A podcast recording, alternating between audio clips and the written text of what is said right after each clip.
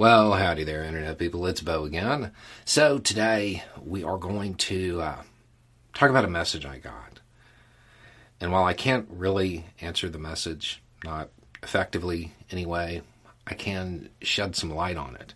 And maybe other people can use that to, to guide their own actions, I guess.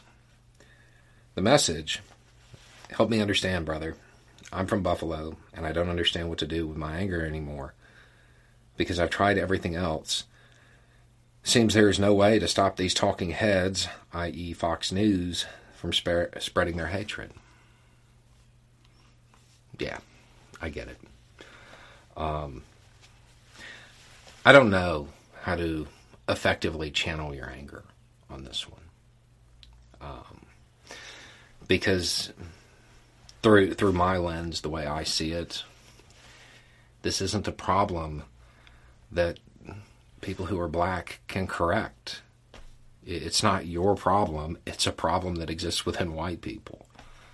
I don't know what y'all can really do. It's something that we have to fix. And I'm sure that's absolutely no comfort whatsoever, given the fact that until it is fixed, it's y'all who pay the price. The uh, the thing is, those people on Fox News, they don't believe this. I'm not saying they don't spread it, they absolutely do. But they don't believe these theories. They don't believe replacement or any of that. It's just a tool they use to manipulate their base. That's it. None of their other positions actually line up with believing that this is true. So, I, I, I find it hard to believe that they actually believe this theory themselves. They just use it to get people angry. So the question is, why does it resonate? Why, why do some people hear this and say, yeah, not just is that true, I, I should be angry about it? It's fear. It's fear, and it's two separate reasons. And both of them are an acknowledgement of something that they say doesn't exist. They, they both acknowledge systemic racism as existing. The first reason is that they're afraid. Those people who believe it, they're afraid of having to compete on an even playing field. They're worried that if the edge that society grants white people if if that's gone, well then they're going to fall even further behind.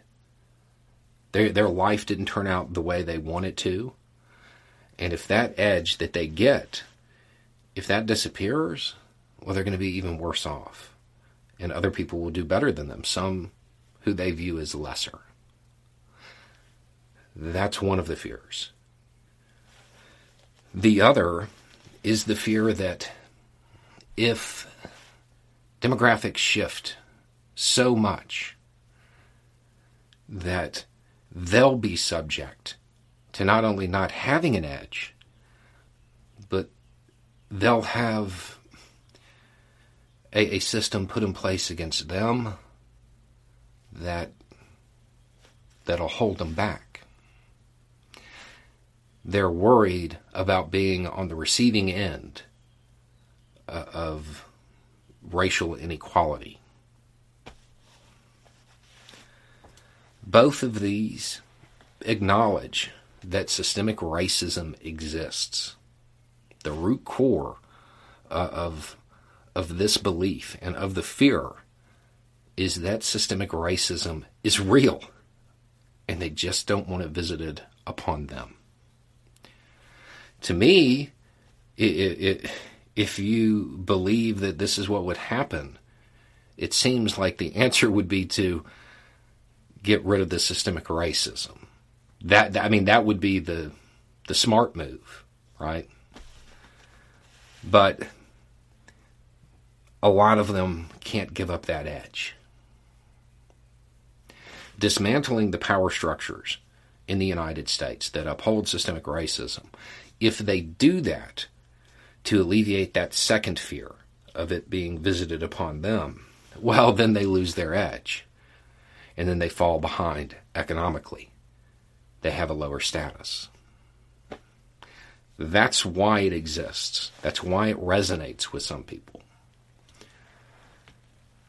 I don't know how how to address this really. Um, you know, th- this seems like something that you could, in theory, over time, educate out of people.